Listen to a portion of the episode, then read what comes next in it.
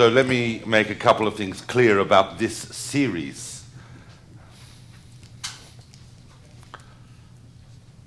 We've called it uh, Chazal in the Age of Empires, and that's really a fancy title for an overview of the Talmudic period. One of the, I mean, every period in Jewish history is phenomenally influential and impactful, but this particular period really sets the tone of uh, the following couple of thousand years that leads up to today and is pivotal if we are to understand where we are coming from as a nation and where we are going. Who was at the lecture on uh, Tuesday night? Good, so you saw the framework. And who was not at the lecture on Tuesday night? Okay, no problem. So a minority there, but I will, you'll catch up shortly. What I want to do, just first of all, is to contextualize things. I also want to just add uh, a couple of things to the introduction, not about myself, but about the talks, because a couple of people have asked me. If you look at the brochure, if you look at the brochure, you will see that I'm giving a billion talks on, on women. So people go, oh, I don't need to go and see that then, because I'll go and see every single one of those talks is different it may come as no shock to you to realize that there's more than just two or three women in Jewish history that are important. And I didn't ask for all the women talks, they were selected by the various organizations. But when I saw the brochure, I was both alarmed and delighted uh, to have the opportunity to speak uh, so extensively. But please be aware that each of those talks is different. Yesterday, for example, uh, in the first of those talks, I spoke about two women. I spoke about Shlom Tzion Hamalka, I spoke about Bruria, but in future talks we will be mixing it all up and I'll generally take two women and try and connect them. Everybody follow that? So if anybody asks you that, say no. I definitely heard him say that they are different talks. It's not entirely clear from the brochure. This, for example, this talk, which we are giving three weeks in a row on Chazal and the Age of Empires, is a series so it is not that I am giving a talk now and then I'm going to be repeating it another two times. Does everybody follow that? It's a series. And hopefully there'll be like episodes with a cliffhanger at the end to have you coming back. I need to show you now exactly what we are going to talk about because context in Jewish history is everything. We're giving many talks in this program, some on philosophy, some on Bible, some on Jewish history, and there is no more important exercise when we talk about Jewish history than context. What exactly are we speaking of and where is it happening? I don't want any of you running out of the room screaming in confusion and panic.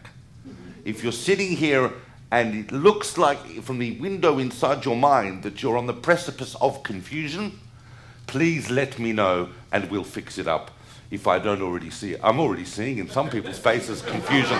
Even more, they're sitting there going, he's been talking for two minutes and he's said nothing. but it's just to settle everyone's energy.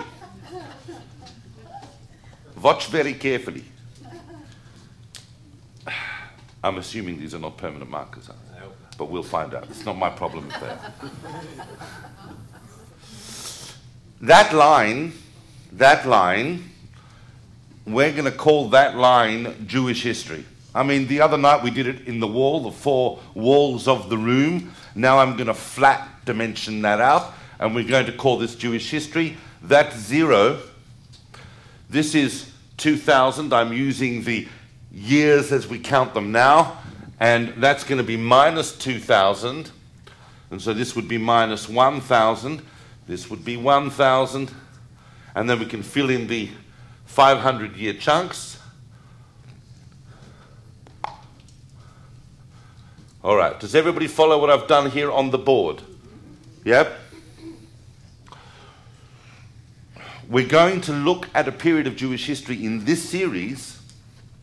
And by the way, I mean, it goes without saying that I'm speaking to a variety of people in this room, a variety of backgrounds, a variety of interests, variety of knowledge. So I always speak to the lowest common denominator, which is myself. We assume nothing, but if you're sitting there, and I constantly say this to audiences, if, I'm, if you're sitting there and you're going, this is way too basic, I learned this in kindergarten, I don't need to revise it, take me deeper, give me some hardcore controversial scholarship on this, I want an adventure, then let me know.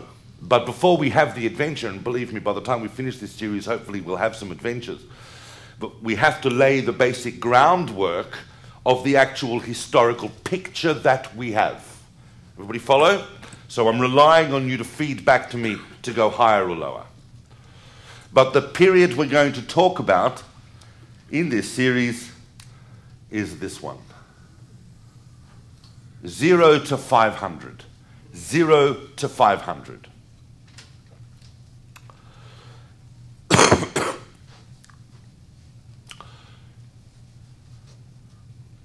This period here, excuse me, we came down, we, we came from summer, so suddenly landing in winter, it picked up winter stuff. Do you know what I mean? Like, it's outrageous that I've got a cold in February. It's disgusting. This period that precedes the period we're going to talk about is a period known in Jewish history. Those of you who were there the other night, or those who know anyway, know that this period is called Bayit Sheni, very, very good. Bayit Sheni. That's the second temple period, which we spoke about briefly the other night. Complex period, various sub periods. But by the time we open up zero, the second temple is really in very, very advanced stage of its historical tenure. The Romans are in town. And when I say the Romans are in town, it means that Judea, Judea, the Roman province, is occupied heavily by the Romans, and it is a, uh, a pretty important outpost uh, of the Roman world.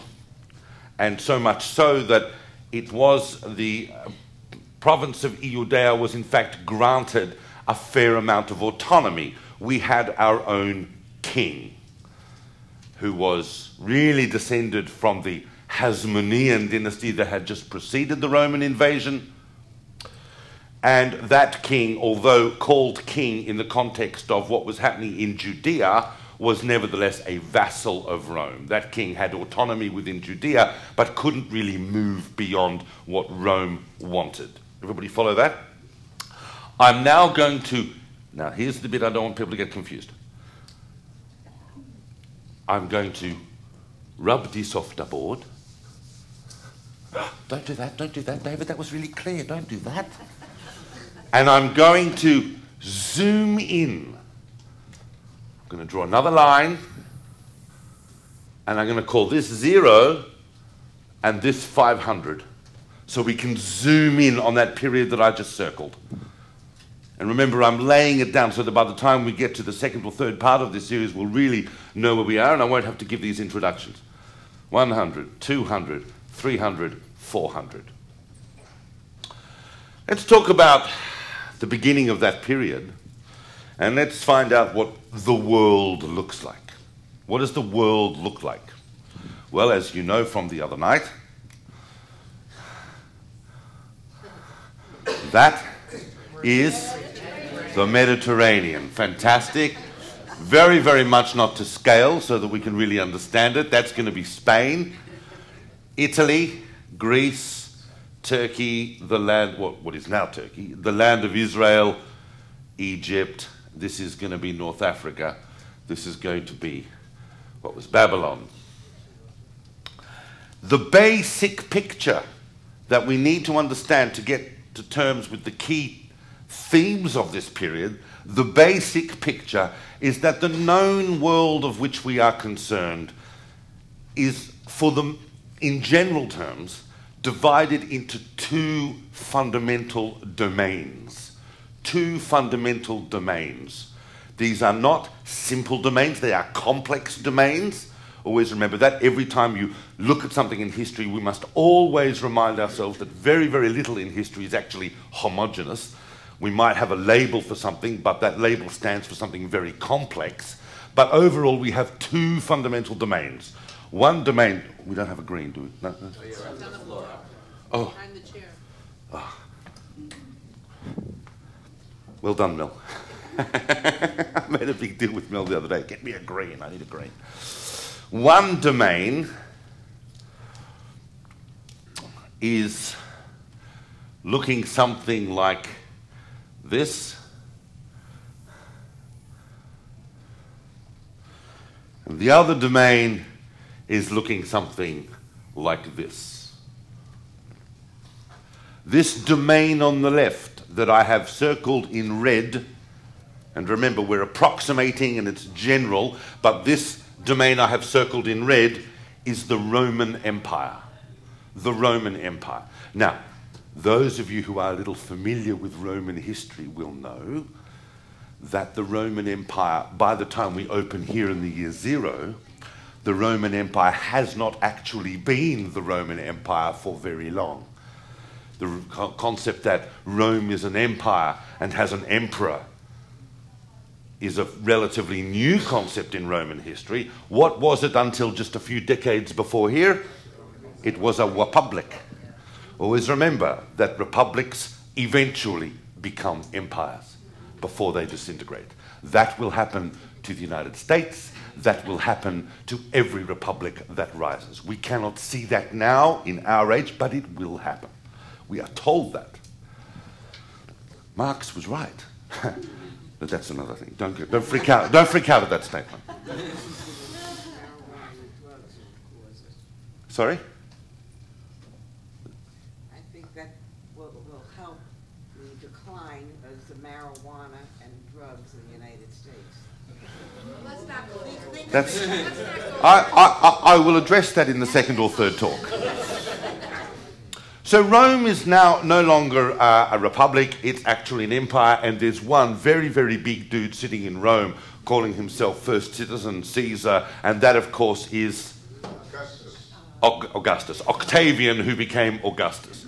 Octavian Augustus is so immense a figure, so overwhelming in terms of his influence in creating the structures that we know to become the Roman Empire, that even for hundreds of years after his death, people still thought he was alive. Herod, Herod, who is the local king, who I spoke about very, very briefly on Tuesday night, Herod is dead round about the year zero. He's died just two or three years before and the circumstances of his death. And the circumstances, the historical conditions surrounding Herod's death are a fascinating topic in themselves, but they happen just prior to the advent of where I want to talk about. Octavian and the Roman administration ultimately decide that they are no longer going to appoint really one autonomous Jewish king in Judea, and the first thing they do is they divide the country up into several provinces between Herod's sons, between Archelaus and Philip and Herod Antipater, and just a general break up and say, well, you can have that bit, you can have that bit, you can have that bit, but be aware that none of you have the same power we gave to daddy. You actually will just be like a little local warlord and you will do exactly what we say. What we're going to do is we're going to send a series of governors to this protectorate. Judea will now become a protectorate province of Rome. So that's the first thing we need to understand about what's about to happen. There is a shift once Herod has died. It's also important to realize, and I touched on this, and you'll see how much I touched on the other night, that's important for us to lay the foundations of what we're going to look at, is that, and I won't spend too much time on this now, but it's very important to be aware that at this particular point in history, there are two competing visions of what Judaism actually is, which is very, very similar, very similar in a way to the Jewish world of today. Doesn't mean that there are just two visions today. We have a variety of visions, but there is a type of fault line within the Jewish world that's looking at two or more possible visions or pictures of what Judaism is and what legacy we're going to take into the future. And I'm referring, for example, to the basic, basic idea of Orthodox versus Reform Judaism, if we were to look at some sort of parallel today. But there, the basic split was between the Prushim, which are obviously familiar in English as the Pharisaic class, but we do not like to talk about the Pharisaic class because that word was used so pejoratively in the New Testament. But it is, in fact, a Hebrew word. The Prushim were those sages and rabbis who were concerned with the dimension of the oral Torah and connection with the people. They really were the ones who were responsible for founding Judaism as a spiritual, uh,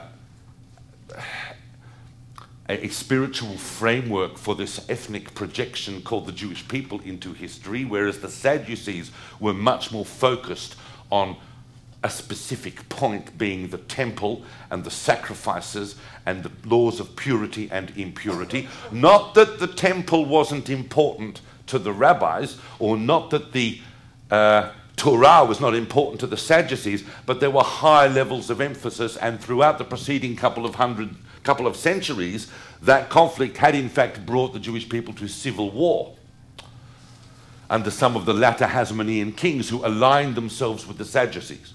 One of the big turning points, one of the big turning points in the career of Herod was Herod's decision, through a range of factors, to align himself with the Pharisaic faction. It's not that he suddenly became an Orthodox Jew. It's not that suddenly he was sitting around spending his time learning Torah and going to the mikvah, but he aligned himself with the Pharisaic class because he needed them to keep the population calm while Herod went about being Herod. And one of the things that Herod did was rebuild the entire temple. And when we say rebuild the entire temple, he didn't just add an extra patio. He rebuilt it brick by brick, the entire structure. He created, everybody's familiar with the Temple Mount as it is today, that huge platform that sits, you know, on top, when you're standing at the, at the Kotel, at the Western Wall, and whatever is above that huge platform, that was constructed and founded by Herod, and he turned the temple into the largest and most magnificent religious structure in the world. People were raving about it. The project of rebuilding was so extensive that even here, when the Romans were attacking it, there were still workmen on the, on, on the platform, you know, doing final renovations even decades after Herod died. It was a very big building project. And he needed the assistance of the Pharisaic class and their connections with the people to effect that. And it's always worth remembering that uh, uh, having built the temple, one of the things that precipitated uh, a little mini rebellion there was the fact that when he, having finished the temple, Herod then decided it would be a good idea to stick a huge golden Roman eagle on the gates of the temple. Uh, that then was removed, and Herod's last order was to hunt down and find the people who had, were responsible for that and burn them publicly. Herod, to his last breath, was a vassal of Rome. What does that mean? It means that he believed that the interests of the Jewish people lay in an alliance with Rome that the last thing the Jewish people needed was to upset the Romans.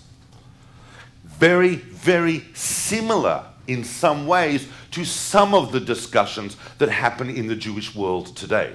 This is when we look with hindsight in Jewish history and we see themes that never really go away. I'm not here to discuss my or anyone else's political views. I'm only pointing out where some themes are in parallel.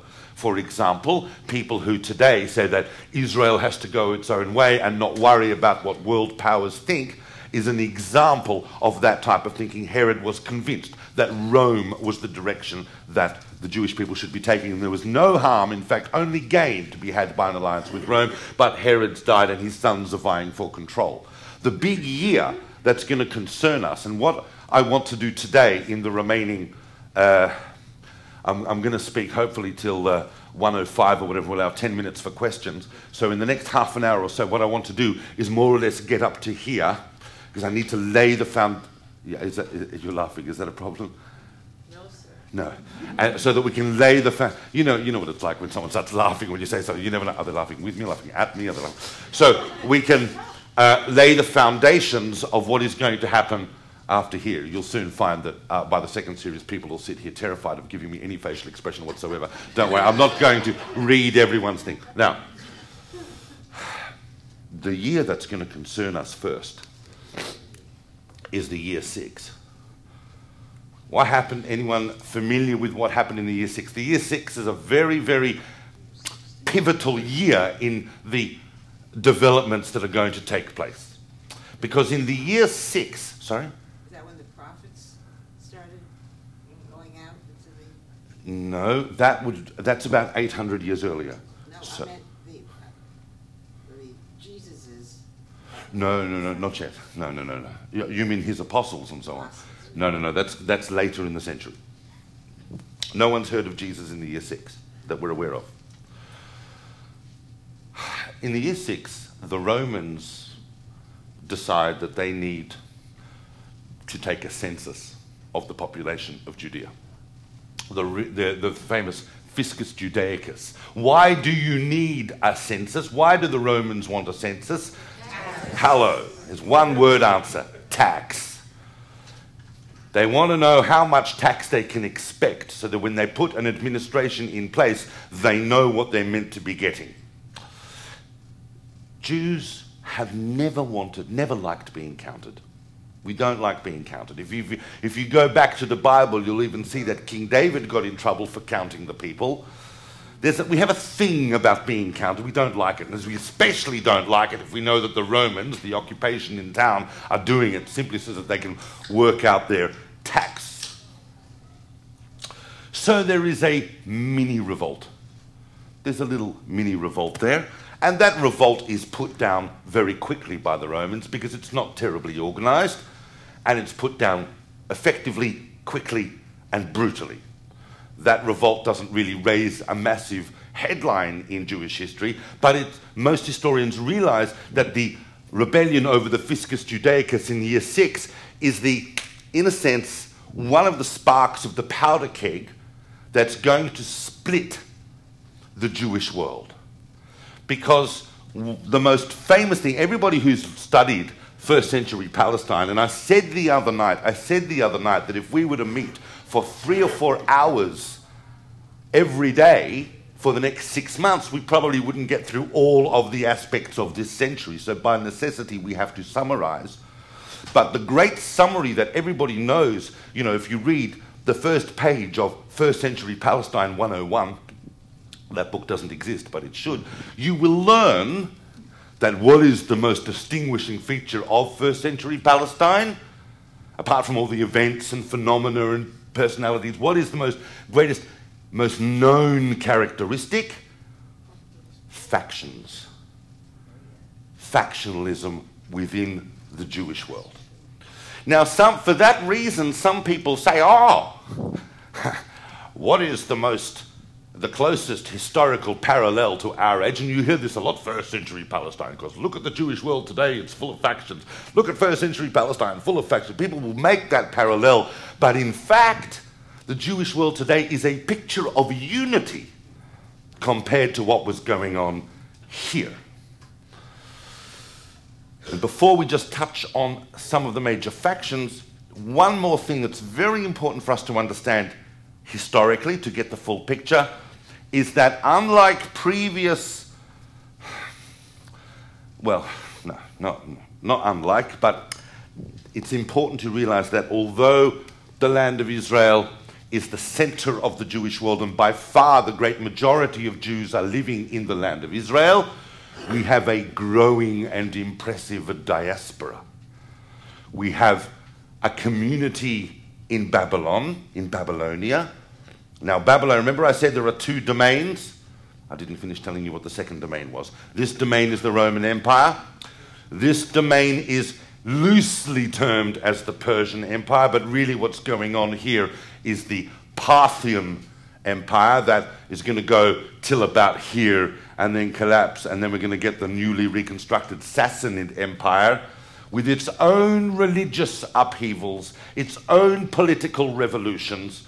Everything that's going to go, and we're going to look at that. Everything that's going on in the Roman Empire has a parallel that's going on in the Persian Empire. And smack in the middle, the core of which is the remnant of the original Babylonian community, but now supplemented by a whole lot of people who are getting away from the Romans and thinking, oh, I'll go and live there.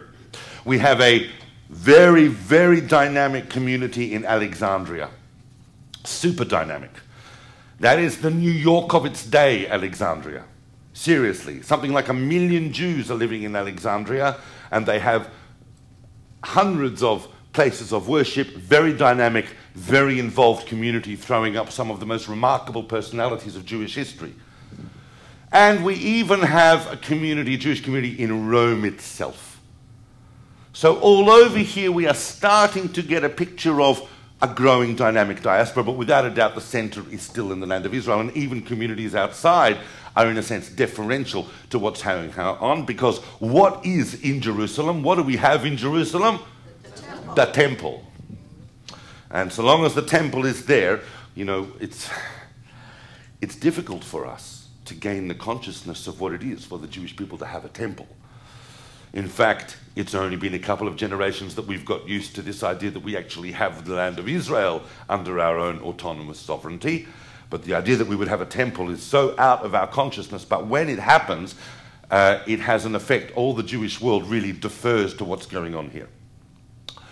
Most of the factions that arise in first century Palestine arise as a consequence or as a response to the challenge of the Roman occupation. That's what's important also about the year six, because the census and the subsequent rebellion in the year six led to many of the factions that are going to play a very big part in this century. It doesn't mean that the anti Roman factions really got going here, they didn't really get going for another few decades. But the factionalism in general, works along the lines of how do we respond to the Roman occupation? Either we are going to utterly oppose it, and those factions became known, and it's a very, very important word, and it's a very, very loaded word, so people need to be very careful when they use this word. And historians and scholars, of course, climb all over this word, and you've got various opinions. So please don't panic when I say this word because it's going to lead some people to go, oh my gosh. But the word is zealots. In Hebrew, we know that word as Kanaim, the zealots. Now, some people think that the zealots, who on the whole are defined by a highly anti Roman attitude that some people think of the Zealots as a homogenous block, but the Zealots were anything but a homogenous block. Within the Zealots themselves, you had left and right wing Zealots. The most hardcore extreme of the Zealots were, of course, a sub faction of the Zealots known as the. Very good. The Sicarii they were assassinating collaborators. They would go around and they would simply use their knives, the Sicarii, and they would kill people who they felt were collaborating with the Romans. That was the most hardcore of the Zealot faction, but there were many, and the Zealot faction also ran across the other lines that we spoke about, the Pharisaic versus Sadducean lines that we're talking about. These are political groupings, but these factions become more and more accentuated as the century moves on. At the same time that all this political turmoil is happening, Rome is consistently sending governors who are, on the whole, not particularly nice people. And on the whole, not particularly well disposed to Jewish interests. They may have been the governor of the Protectorate of Iudea, but if they were good to the Jews at all, it was primarily because being good to the Jews helped keep the peace. Their interests were fundamentally Roman. They were Roman. They were Roman soldiers and Roman politicians that were ruling Iudea. The Romans also had to agree and acquiesce to all the religious structures that were happening. They had to approve the appointment of the high priest. They had to approve the appointment of spiritual leadership Obviously, I'm going to give headlines of this century, but it's important to remember just how complex this is. So, those of you who are interested in going into this area, please remember that I'm only giving headlines. But if we are to give headlines, I mean, look, Octavian dies in, Augustus dies in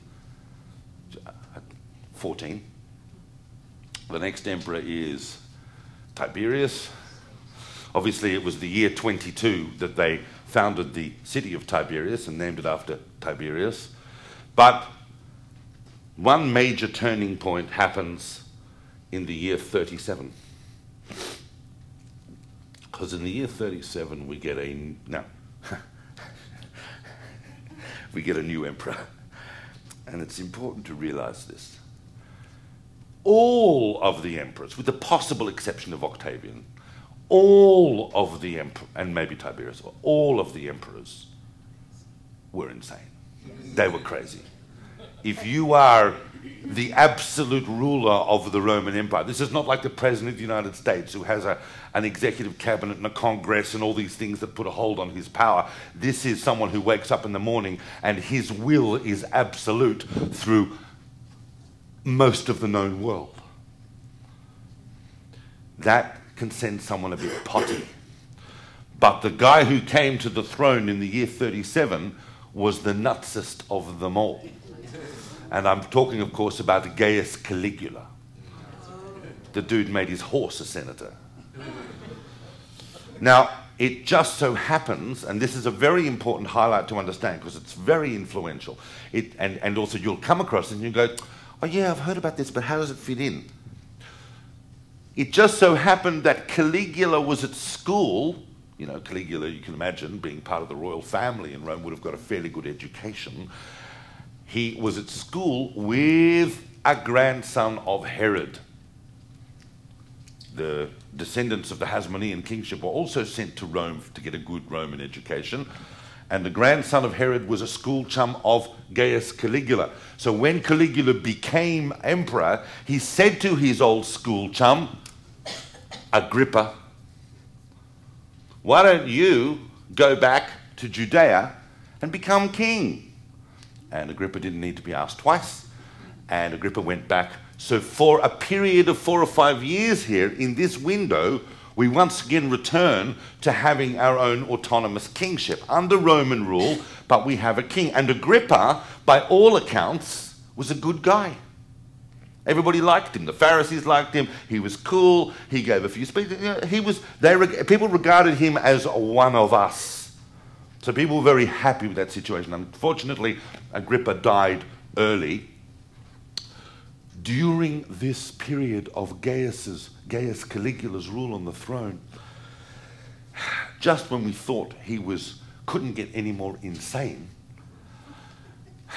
you know, it's really because of Octavian during the late during the latter years of Octavian that this new idea creeps into Roman society that the emperor is not just a human that the emperor is also in some way divine. This became especially acute when emperors died then they would set up temples and statues people would worship those statues. Gaius says you know, I don't really think I need to wait until I die to become divine. I actually wouldn't mind being divine right now. So he orders a decree throughout the Roman Empire, particularly in Judea, where every township needs to have a statue of the emperor, and people need to come and pay oblations and worship and respect and that decree applied also to the land of Israel. And most towns were obviously under tremendous sufferance to at least put something there. Remember that the administrative center for the Romans, the administrative center of Judea, was not Jerusalem, it was in fact Caesarea. That had been established already in the time of Herod. So there was Roman garrisons right throughout the land of Israel and most towns were able to either ignore it or put it off or just put it somewhere in a corner. But there was one town that was particularly upset. And that was the town.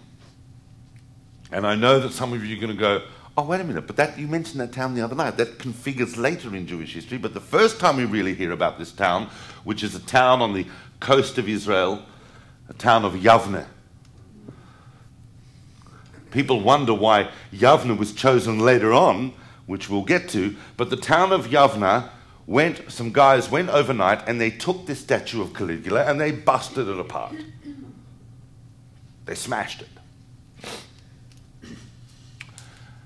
The consequence of that is that Caligula went even more hardcore and announced that he was going to have a 10 foot gold statue of himself erected in the Holy of Holies in the temple.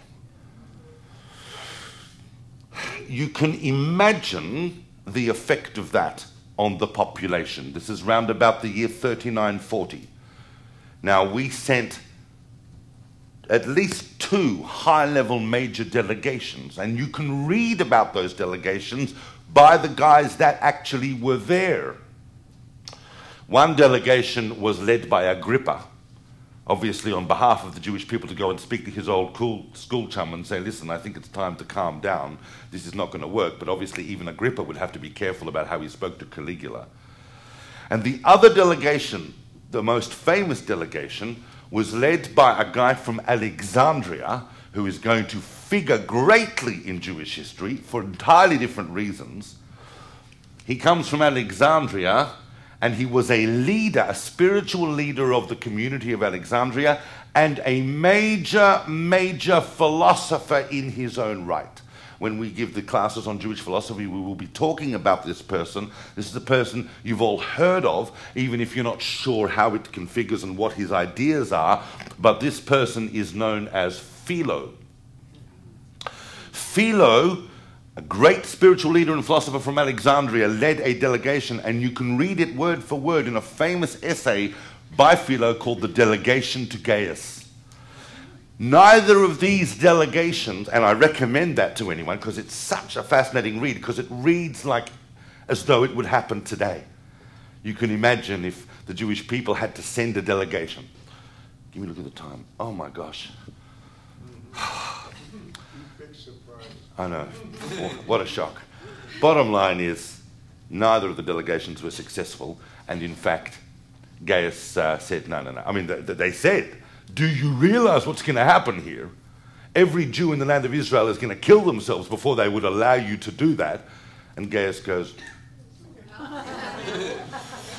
they make the statue in Damascus. It's on its way from Damascus to Jerusalem to be installed when Caligula dies. For many, many years, the 22nd of Shvat was like a little mini Purim. It was regarded as a, a festival day. The yahrzeit of Caligula was a festival for us of the great miracle that we saw that happened. Obviously, after that comes Claudius. Agrippa was quite instrumental in the election of Claudius to become Caesar, but Agrippa dies here. But already you can see that the uh, arbitrary nature of the decrees and also the summary. I have to be quick now because I will, will not get to the point that I want to get to in the next five, six minutes. The, uh, not only the arbitrary decisions of the emperors themselves, but even of the Roman governors who were obviously attempting to exploit and extort as much taxation as they could from the populace the real turning point, and I said this the other night. Remember, do you remember what year I said that we generally consider the Great Revolt to have started from? Yeah, 66.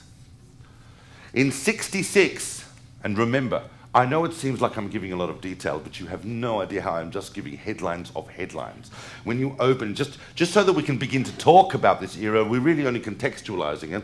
But in 66, the Romans decided that they were going to give the population of Caesarea, the non Jewish population of Caesarea, Roman citizenship, effectively relegating the Jewish population of Caesarea and the rest of the land of Israel to second class citizen status.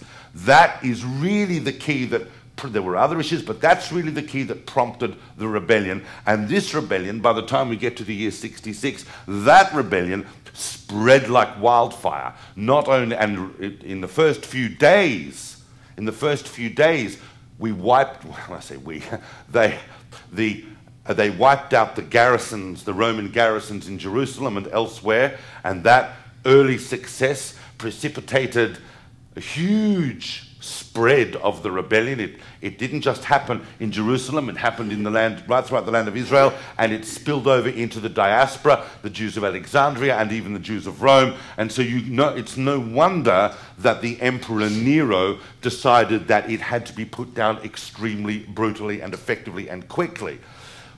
The Jews in Jerusalem and in the land of Israel set up a provisional government. A provisional government containing representatives of all the factions. They also set up an army with a structure of command and they sent commanders out to different outposts because obviously they were aware that within a short amount of time Rome would respond. You don't wipe out Roman garrisons without getting a response. And a response there certainly was because Nero sent Vespasian Vespasian, obviously, it's the Vespasian Flavianus, the Flavians, you know that obviously that's the Vespasian that is going to go on and become emperor in the whole Flavian dynasty, but at this time he's a general, very, very experienced campaigner who turns up with uh, his son Titus, who joins him. And together they've got something like six full Roman legions, about 60,000 soldiers, and they begin in the north. Now, one very, very important encounter that they have in the north, and I'm hoping that I'll be telling you something that you know of, but we're just putting it in perspective. Obviously, they arrive here and they start in the north. Now, the person in charge of the northern command of the Jewish defense force set up by the provisional government to deal with the Roman invasion was a guy called Perfect. Perfect. I can see already there are people in this room who know. That means that if I can't be bothered giving the rest of the talk, I'll just hand it over. It's brilliant. Yosef ben Matityahu. And we know him more famously. I mean, Yosef ben Matityahu was in charge of the northern command. This is the incredible thing. When Vespasian's forces encountered him quivering in a cave, and there are various accounts of that. They said, Hi. He said basically, I'm Yosef ben Matityahu. I'm the northern commander of the Jewish defense forces against uh, your invasion. Uh, I'm obviously not a very good commander. I mean, you know, you, my forces have been wiped out and you've found me quivering in a cave. However, however, I'm not just a commander, I'm a brilliant writer and I'm a great hist- I reckon I'll be a great historian. Why don't you just have me stick with you and I'll write the great conquests of Vespasian and Titus and the Flavians and coming from me, a Jew, there will be no greater testament to your conquest and capturing of Judea than my writing about it. And Vespasian buys that. He says, that's not a bad argument. So he keeps who we now know, of course, famously as Josephus. And he keeps Josephus with him not only for the duration of the campaign in Judea, he brings him back to Rome, and Judea, Josephus is going to sit in Rome for the rest of his life, writing the history of the Flavians. I mean, you, some of you will have seen the works of Josephus, it's massive. So that becomes one of the primary sources, not the only source, but one of the primary sources of our knowledge of everything that goes on here. It's extremely fascinating that there are some accounts that are the same story, but we find between Josephus and our other historical sources, such as the Roman records, but also the Talmudic records, that we have conflicting opinions of exactly who is important in those pictures. But the stories are completely parallel. How are we going for time? Sorry? Well, I, I, wanted to allow time for questions, but I will go on for another three or four minutes. Are there likely to be questions? Yeah. There are? All right. Okay. 68, obviously, as we discussed, you know. Now, I wouldn't, the, the interesting information is lining up in my mind so fast that I have to choose exactly which direction we'll go in. But we'll try and bring it in together very quickly in two or three minutes, and we'll talk about this later if you want. Uh, the second in command, the second in command at the destruction of Jerusalem. I spoke the other night about the famous encounter between Rabbi Yochanan ben Zakkai and Vespasian. I, what I didn't mention is that Rabbi Yochanan ben Zakkai, the spiritual leader of the age during the siege of Jerusalem, you have to remember the siege of Jerusalem was not a simple thing. One of the things that Vespasian did was take people who fled from the city and crucify them around the walls. Not because Vespasian was particularly cruel in himself, but in order to completely horrify and demoralize the inner population. But what they did was they didn't just crucify them, they crucified them all at bizarre angles. So people would wake up in the morning, look over the walls to see the Roman garrisons outside and see their loved ones crucified at bizarre angles. The population inside, and especially the different factions. Remember that as Vespasian came down from the north, the zealot factions fled from the Romans towards Jerusalem. So by the time we get to the siege of Jerusalem in 68, all of these various factions are competing for control of Jerusalem itself during the course of the siege. So there's a lot of inner fighting. It's really only till the last minute, not till the, the Romans broke the walls, actually, on the 17th of Tammuz in the year 70, that we actually got our act together and unified our response. And they did not capture Jerusalem easily. Men, women, children threw themselves in front of Roman swords. The Romans had to fight inch by inch to get to the temple. It took. Anyone been to the old city? So you know how big the old city is? It's probably about the size of the Federation campus here, right? It took them three weeks to get to the Temple Mount.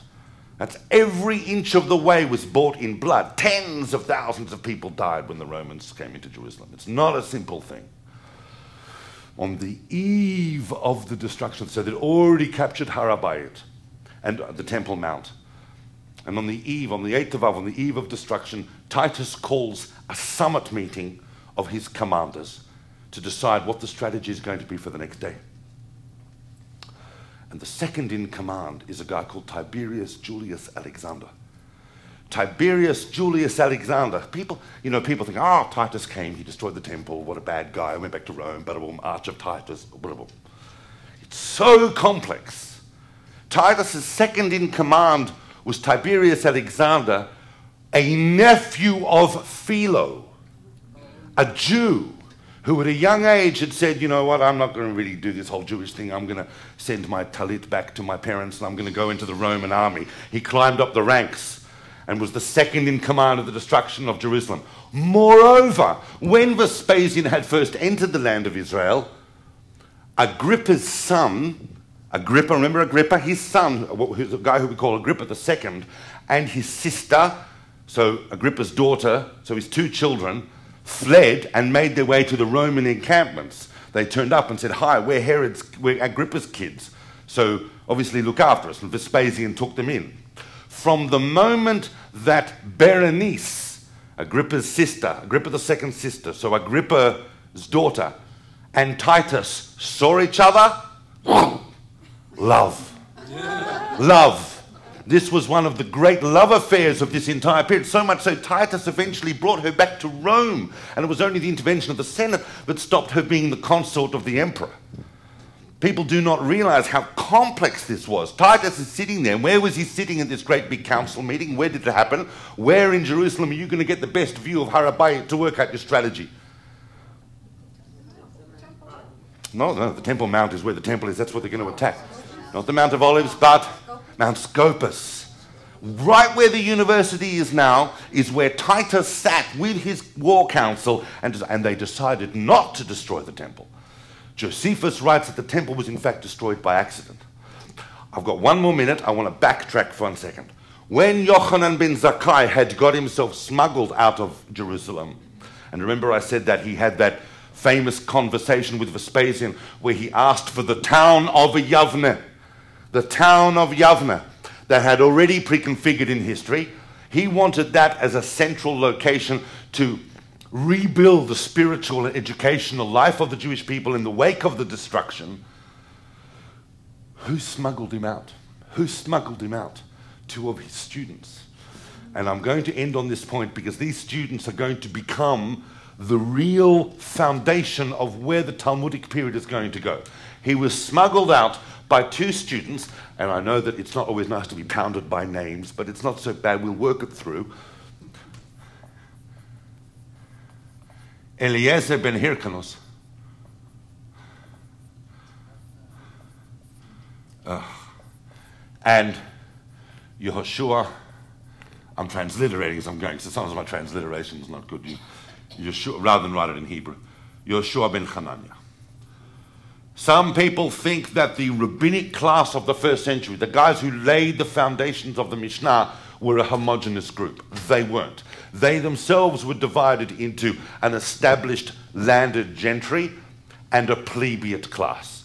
Eliezer ben Hyrcanus came, both students of Yochanan ben Zakkai, but coming from entirely disparate parts of the Jewish world. Obviously, the temple's destroyed. You can imagine that that is not just a subject in itself, that's a ginormous topic the destruction of the temple. And in 70, that happens in 70, and in 73 is the last mopping up of all the zealot defenses. They didn't just destroy the temple and leave, they spent the next two to three years cleaning up all of the zealot resistance, and eventually, as you know, the zealots ended up in 70, in the year 73 on Masada. And that is the episode of Masada happens in 73 as a result of the end of the Great Revolt. So the first big daddy revolt that we're looking at is 66 to 73, that includes the destruction of the temple, that ends with Masada, but inside which, inside which, are the kernel and the seed of what is going to grow out of that destruction, which is the, the whole dimension of the faith and practice system of Jewish spirituality and Jewish education and guidance in the world that is going to keep the people of Israel in the world and moving forward in their historical purpose. Thank you. Please, please be aware that we didn't get to where we needed to get to, but we will next week. I'm now I'm familiar with the structure. We'll go a little bit more. Yeah. So here's the issue: we have very limited time. So you can ask a quick question, we need a quick answer, and then we'll close it out. But we promise we have 27 more presentations and opportunities, and this is a class series that continues next Thursday. Yeah. So quick question. What, mean, what means chazal? Oh, very, very good. Very good. Thank you. Thank you. Thank you. Thank you. Obviously, that's a great question because if we say a term and we don't. Um, this is Chazal here. Who are Chazal? Chazal is an acronym. It stands for Chachamenu, our sages, Zichronam, Livracha, may their memory be for a blessing. It's the classic term used within the Jewish textual continuum for really the rabbis that are creating and mentioning the great genres of literature that emerge from this period because I'm going to be discussing phenomenal events throughout this 500 year period, in the course of which we produced not only the Talmud, we also produced this phenomenal uh, genre of exegesis and wisdom literature called the Midrash that we're going to talk about. Uh, as well as, you know, sprouting two world religions, have, and as well as taking on Gnosticism, Manichaeism, Neoplatonism. You know, we're pretty busy intellectually, despite the fact that all of this. So the guys who were doing all that in that period, when we just use the generic Chazal, we're referring to the rabbis of the Talmudic period. The Talmud, and I'll finish. The Talmudic period itself, as I said the other night, is divided into two sub periods. Don't panic, don't get confused. One sub period goes to here, that we call the Tanaitic. The Tanaitic is the period that produces the Mishnah. All of these terms we'll talk about. That's the Tanaitic period. If you're mentioned in the Mishnah, you are a Tana. And the next 300 years, subset of the Talmudic is called the Amoraic, and they are the guys that produce the Gemara, the discussion on the Mishnah, and hence the Talmud. So those are the two, but particularly the Tanaitic. When we talk about Chazal, we're talking about all of them, but particularly the guys who created the Mishnah. I hope that answers that. Thank you. That's pretty amazing. He's got all that in his head. So, I'm, congratulations. I'm hoping. that.